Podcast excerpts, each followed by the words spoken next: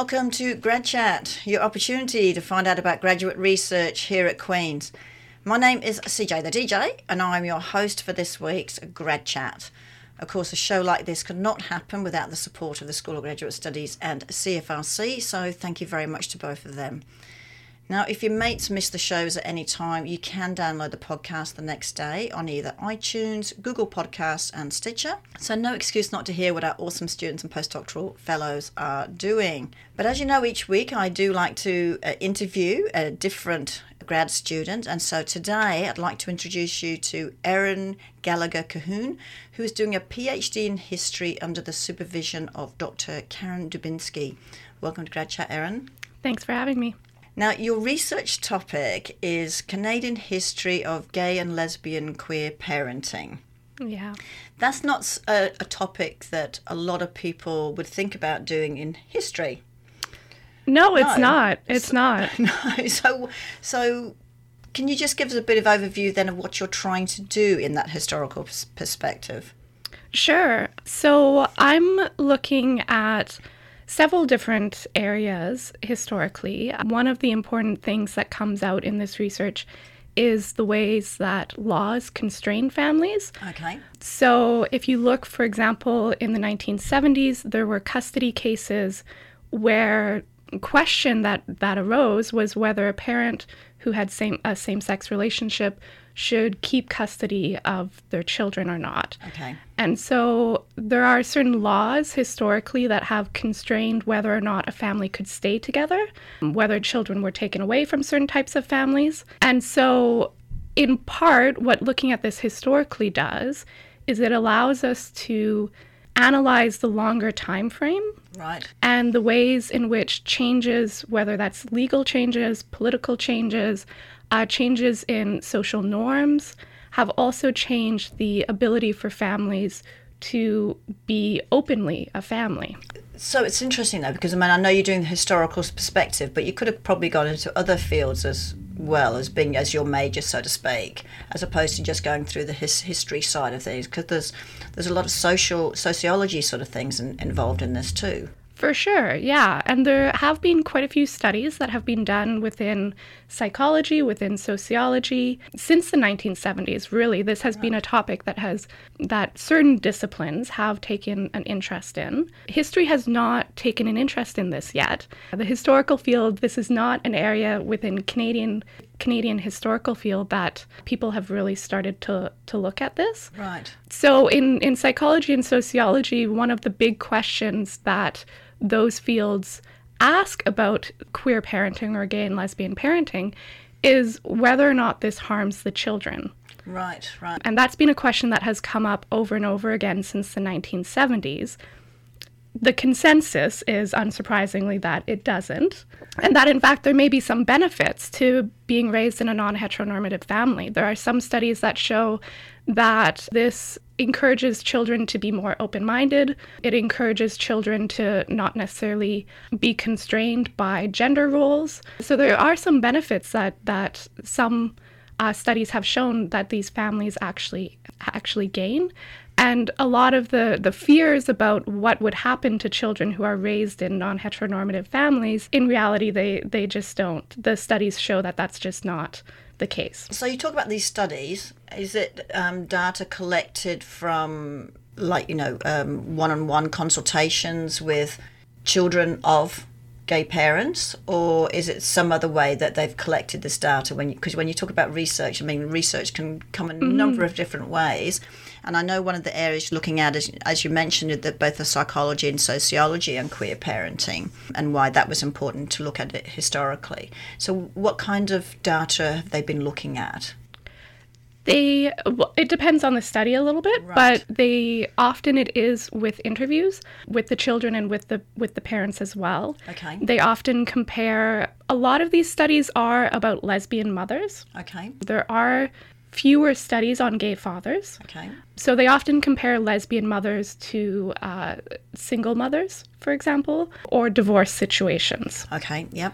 and they look at things once again it really depends on the study but they they look at things like the outcomes of the children so educate educational attainment for example Okay. mental health as well whether really the the question as i said they're they're asking is are the kids okay Right, yes. And and like you said, with the education side, of, are they being ridiculed or whatever you want it, or bullied at school and stuff like that? that is a concern yeah right. for sure Right. So, what brought you to this topic, though? I mean, because it's one of those sort of out of the blue. I mean, maybe it's not out of the blue because I mean, history. There's so many things you can put in, in charge of history. So, but what made you think about this topic? I i'm actually the daughter of gay fathers Okay, there you go. Yeah, so there's a personal connection here for sure. Right. In the 90s, my my parents, my mom and my dad got divorced and my dad since then ha- has been with a man. Right. So I was raised in two households, one with a feminist mother and the other one with gay fathers. Right. And I grew up in rural Alberta as well. During a time period where gay marriage was not legal, for example, there was a lot of homophobia within my culture, within my surroundings. I went to school and I was very open about my family, and so I, I do have that personal experience as well of Right. sometimes kids, if they've been raised in very conservative households, kids are not necessarily gentle about mm-hmm. non traditional families. And when I was growing up, there, at the time at least, it didn't feel like there was anyone I could really turn to, any histories, any stories that really represented families like mine that I felt represented my experience. And so when I started doing graduate school, when I started in history, it became very clear that this was a topic that was not being not being researched within history and Right, I felt personally like it was a very important topic and would have been really meaningful to me as a child to have known that I had a place within history. Right. So that actually brings up a few questions actually in my mind, and hopefully I won't forget the 2nd one. But the first one is why this period? Because as a, a non Canadian, I've always thought as, uh, Canadians have been very um, f- forward thinking in terms of gay marriage and all that sort of thing. But why this period, 1970 to 2005? Was there a big change in things going on at that time, or was it you had to pick a period of time and there was maybe two two areas one that was absolutely nothing and then now how things are working these days There's a couple comparison Yeah, there's a couple of reasons why I'm focusing on the 1970s to 2005. One is that it, it makes sense. The the 1970s is when you start to see, as I said, custody cases. So you have legal records starting in the 1970s where judges are debating the value or not of lesbian handed and gay father households. Mm-hmm. And then 2005, I, I'm planning on ending my study in 2005 because you have the federal debates about gay marriage in 2005. As you might probably know, Canada was the fourth country in the world to legalize same sex marriage, and that was in 2005 that they did that.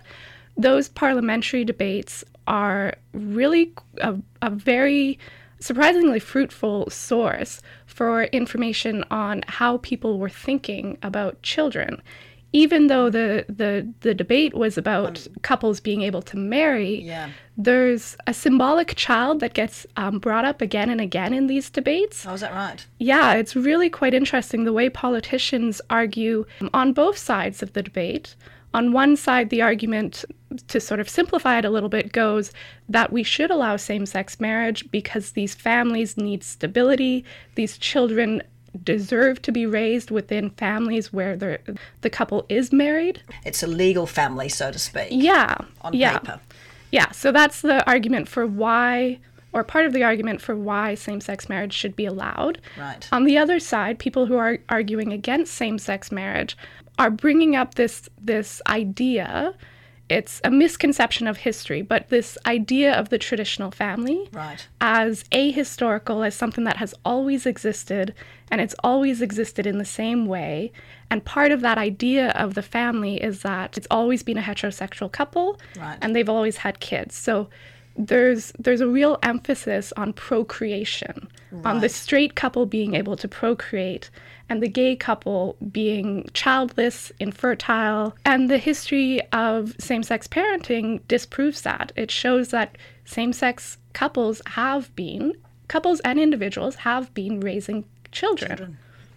So you bring up a good point there too. I mean, because you've been brought up with, you know, you had a mum and dad to start, so to mm-hmm. speak. I mean, you still got a mum and dad, but, but then your, your parents split, and then then you were raised on one side with your mum and the other side with your two dads and things. That brings another level to it, right? Because mm-hmm. you were conceived through a heterosexual, but there's a lot of people these days, um, gay couples who are having children themselves mm-hmm. without the other gender part of it, if you know what I mean. So, in your the work that you're doing, are you finding differences in how you know how children are who've been raised either with a mum and dad to start with, and then either two mums or two dads, or those that have just had two mums or two dads, or is that going too far into it? That's a really interesting question. I think one of the one of the main differences is actually the experience of divorce.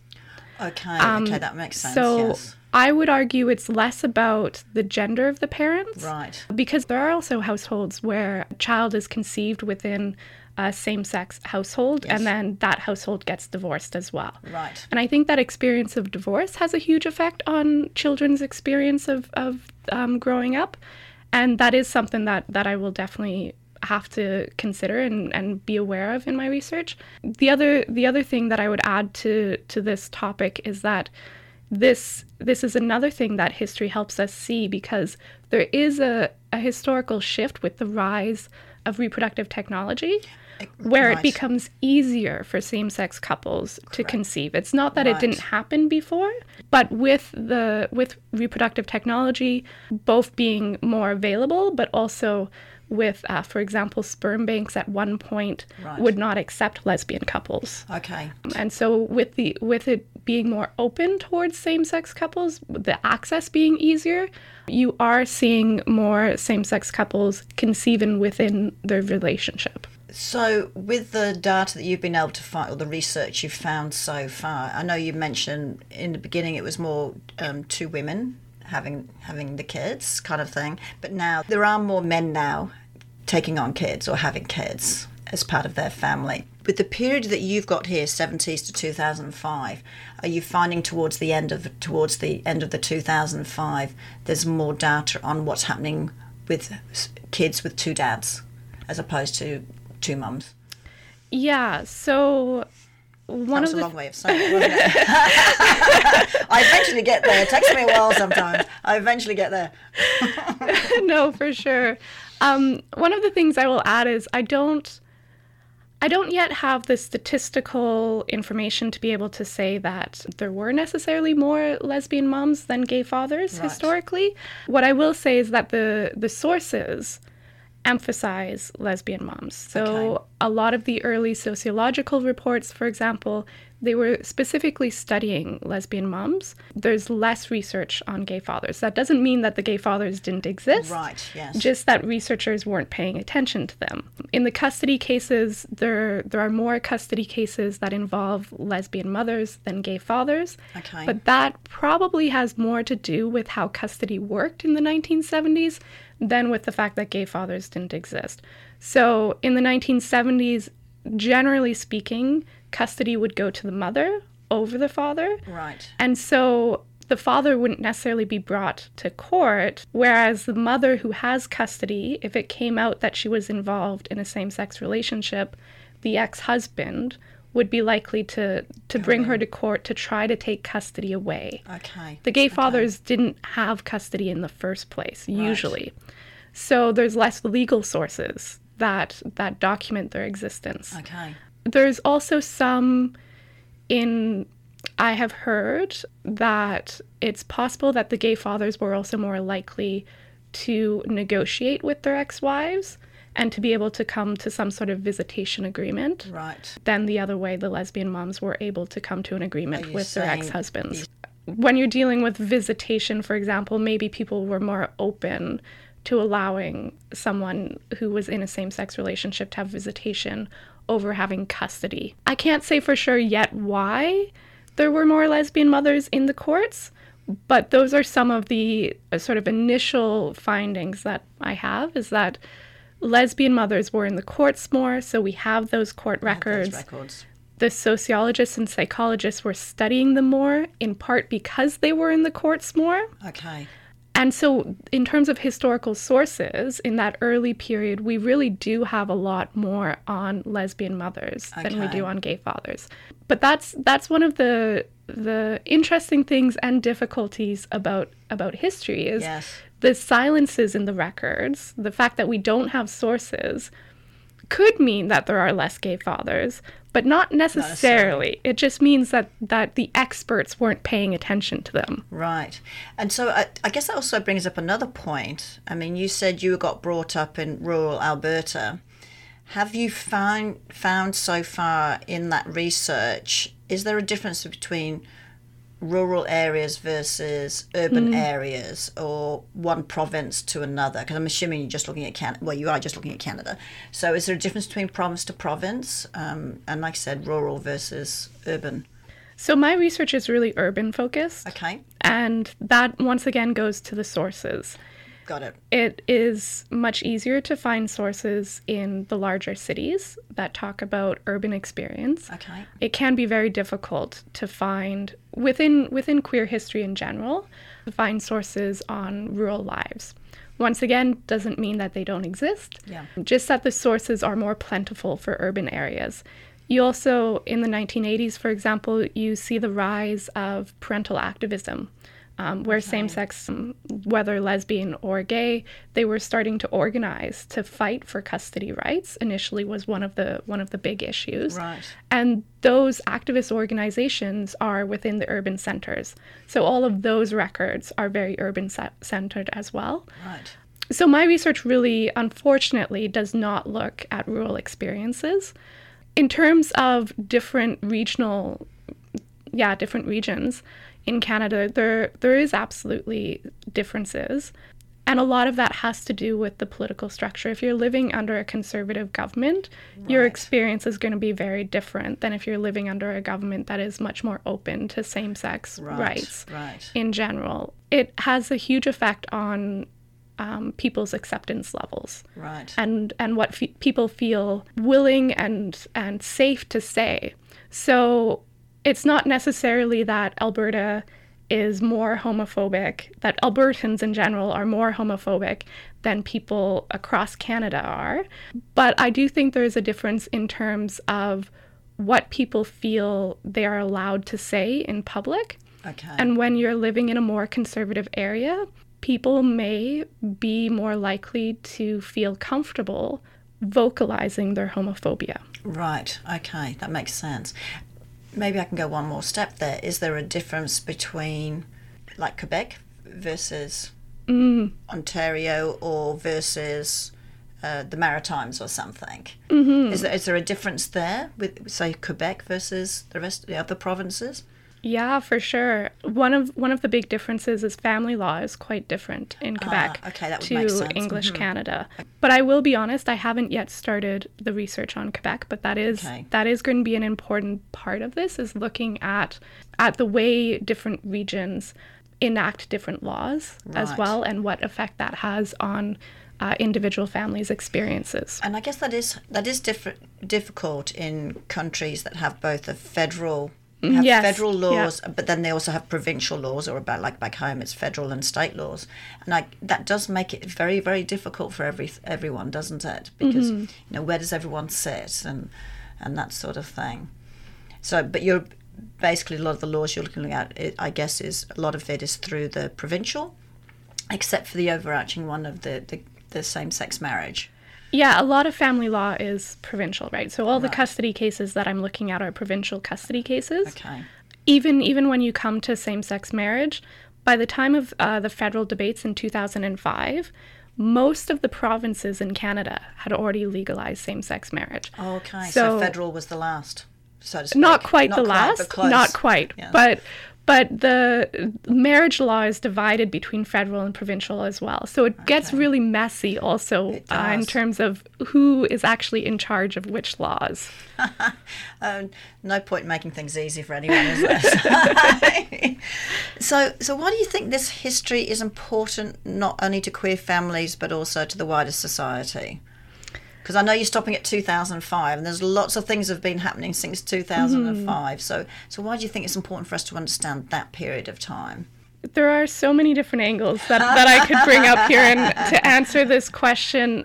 One, I, I want to say that first of all, I'm doing this research because it is important to queer families. Right. and I would do it even if it didn't have a wider application to the wider Canadian public. But I do think that there are some really important questions that it ri- raises, not only for queer families, but also for people who might never experience a queer family. Right. One is that it it really challenges, it denaturalizes the idea of a particular family formation. Right. That families have to look a certain way and otherwise are unhealthy or are somehow harmful to to the minor children that, that are being raised in those formations. And I think the more diversity we accept in family formations and we support in family formations, the better for everyone. Right.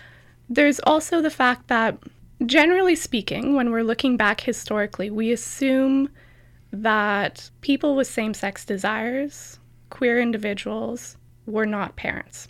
Those two identities are often not allowed to coexist simultaneously. Right. And when we're unable to think of being queer and being a parent at the same time, that does have some real on the ground effects. Mm-hmm. One that I can bring up, for example, is in refugee claims. This is something that is often not thought of, but when LGBTQ refugees come to Canada, Right. unfortunately, part of the process is they have to claim a queer identity and they in some somehow have to prove a queer identity. Okay. And there have been cases where the Immigration and Refugee Board has doubted someone's queer identity because they had children, because they had biological children. Oh so, for example, there's a, a 2007 case where the initial refugee claim was rejected because they said that it was highly improbable that a homosexual would father sons. okay. Wow. So there you see in in very clear language the outcome, the consequence yes. of our inability to think of being queer and being a parent at the same time. It was reviewed was reviewed. later. That's It was reviewed, but the initial mm-hmm. the initial claim was rejected in part because he had he had biological children right. and and how could he be gay if he had biological children yeah yeah for sure the the last thing that that i can bring up in terms of the wider applic- applicability of this is actually going back to the the same-sex marriage debates and thinking about the way that once again marriage was was in, within a conservative worldview marriage is so bound up within ideas of procreation Right.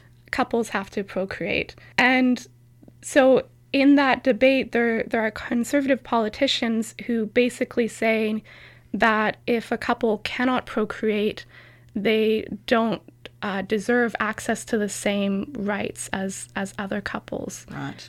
And that I think is not only dangerous for queer couples, but Yeah. dangerous more widely. Yeah, absolutely right. And I mean, I know we're sort of focusing on the, the gay and lesbian parenting part of it, but there's as you, but there's also ramifications, of course, for the children as part of that um, family, of how they uh, how they get dealt with as well as they're going through their own lives. Absolutely. And I think I think history has the potential to be healing on some level. Right. As I as I mentioned earlier, like as I was growing up, I would have loved to know that there were predecessors. Yes. That that there were people who had previously experienced similar things Right. to what I was going through. And so being able to place yourself in history, I think has a real emotional impact. Right. Do, do you think down the track, though, I mean, once you've finished this one, and this is going to take you a while to get through, but then you could go to the next level, like from 2005 to say now, because we know things are changing in, in politics every mm-hmm. single day, and sometimes we don't know which way they're going to be going. But there's always these debates. You think things have been sorted out, and then the next group of politicians come through and they open up the uh, open it up again and get people thinking again, and so the debate continues rather than us keeping. Rather than us moving forward, we've made the decision. Let's keep moving forward for a better society, etc. So, do you think down the track it's going to be important to say then look also from 2005 to whatever date next because there has still still been a lot of challenges from mm-hmm. 2005 to now. And Yeah, I'm sure there's sure. I'm sure it's not going to stop. But like you said can we not learn from history of what it's not only making it easier or making it better for the what is a family but the individuals within the family? Interestingly, I think my next project after this, when I finish this, will be looking at earlier than the 1970s. right? I want to Okay. push the history back Okay. because there there is a misconception that that queer families are a very recent thing. Well, that's that a good point, actually. Yes, they, were, they were always there. They're just hidden. Yes, exactly. So I I would like to to take the opportunity to to push this history even further back. There absolutely is so much interesting research that you could do on more on 2005 onwards on more recent times. Right. I do think that there are people that are that are doing doing, that research. Oh, okay. Yeah. Okay. And those debates will absolutely continue and, and are very important that we have high quality research informing them. Mm-hmm. But I, I don't know of any Canadian scholars that are that are looking at earlier time periods. That would be interesting because, I mean, even back home, just the word being uh, a homosexual, it, it wasn't until about 20 years ago where it, it was it went away from being a criminal activity. Right. For starters, there, particularly Yeah. for the men, of course, more for the men than the women, and because that was an old law left over from, from Queen Victoria times type Mm-hmm. thing. So it would be interesting for you going a little bit further back. Do you think like early 1900s or? It becomes really complicated looking further back, not only in terms of vocabulary, you know, the, the vocabulary about how we identify has changed so significantly, but also in terms of sources. The further back you go, the harder it is to actually find find sources, especially if someone who engaged in same-sex behavior or had same-sex desires was a parent because if you were arrested, for example, as a man for having sex with Right. another man, you could absolutely lose your children. Right. There, there are cases of men committing suicide after being arrested, and in their obituary, there's a one throwaway line about how they're, um, they had a wife and kids, for example. Right. So, if you're living in a society where it's illegal and completely socially unacceptable, Because at one stage it was always thought as an illness too, right? exactly, So exactly, was yeah, those, those psychology books of being an illness. yeah, you're not you're not going to be open Mm-hmm. about your sexuality, especially if that is threatening to Right. to your identity as a parent and your ability to be a parent. Right.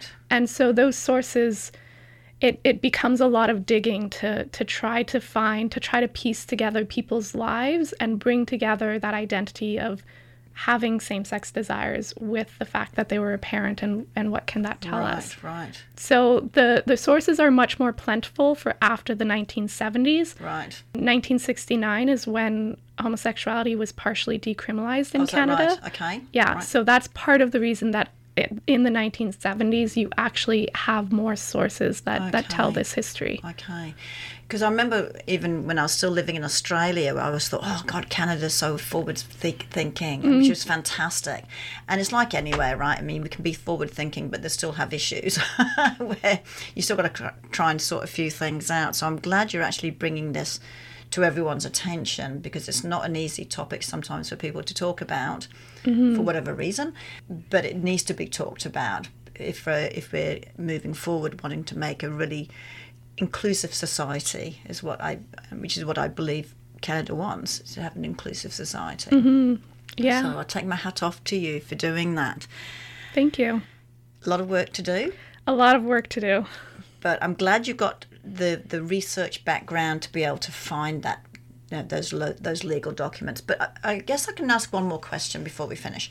A lot of it you said is is looking at what's happened in the legal system. Are there any other areas where you're finding information to help you?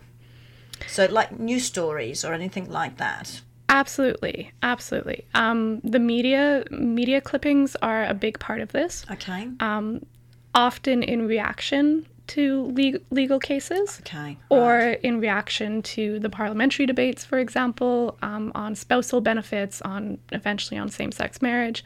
Um, so I would say there there's the the legal, there's the media, there's uh, the political because I do look at the the political realm and and what Parliament is actually legislating. Okay. And then I, I will be doing oral history. So there's also the Right. individual experiential aspect of this. And when you're doing that um, oral interviews, are you going to talk to both the parent and the child, or just the parent?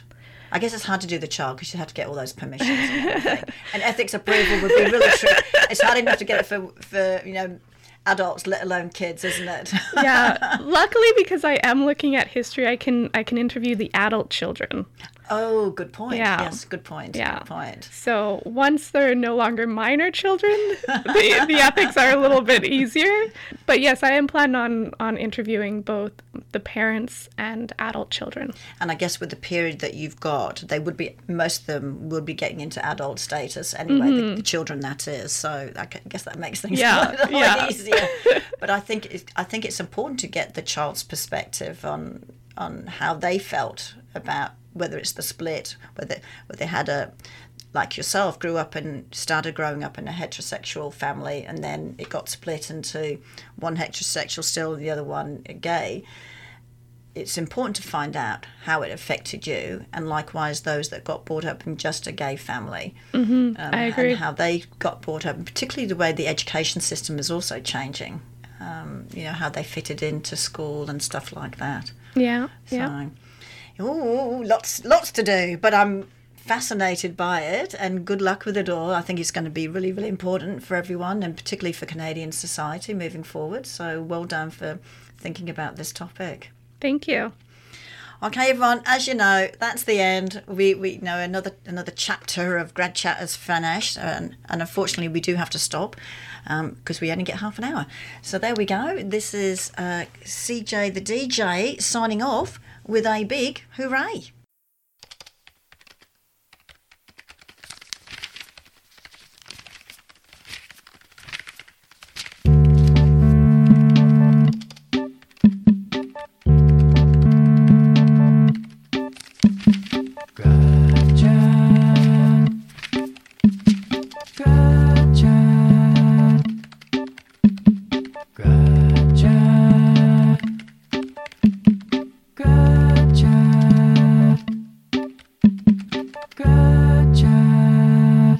This podcast is produced in collaboration with CFRC.ca in Kingston, Ontario. CFRC is located on traditional Anishinaabe and Haudenosaunee territory. Infrastructure support for the CFRC podcast project is provided by Queen's University's Faculty of Engineering and Applied Sciences. For more information or to get involved in podcasting, visit podcasts.cfrc.ca.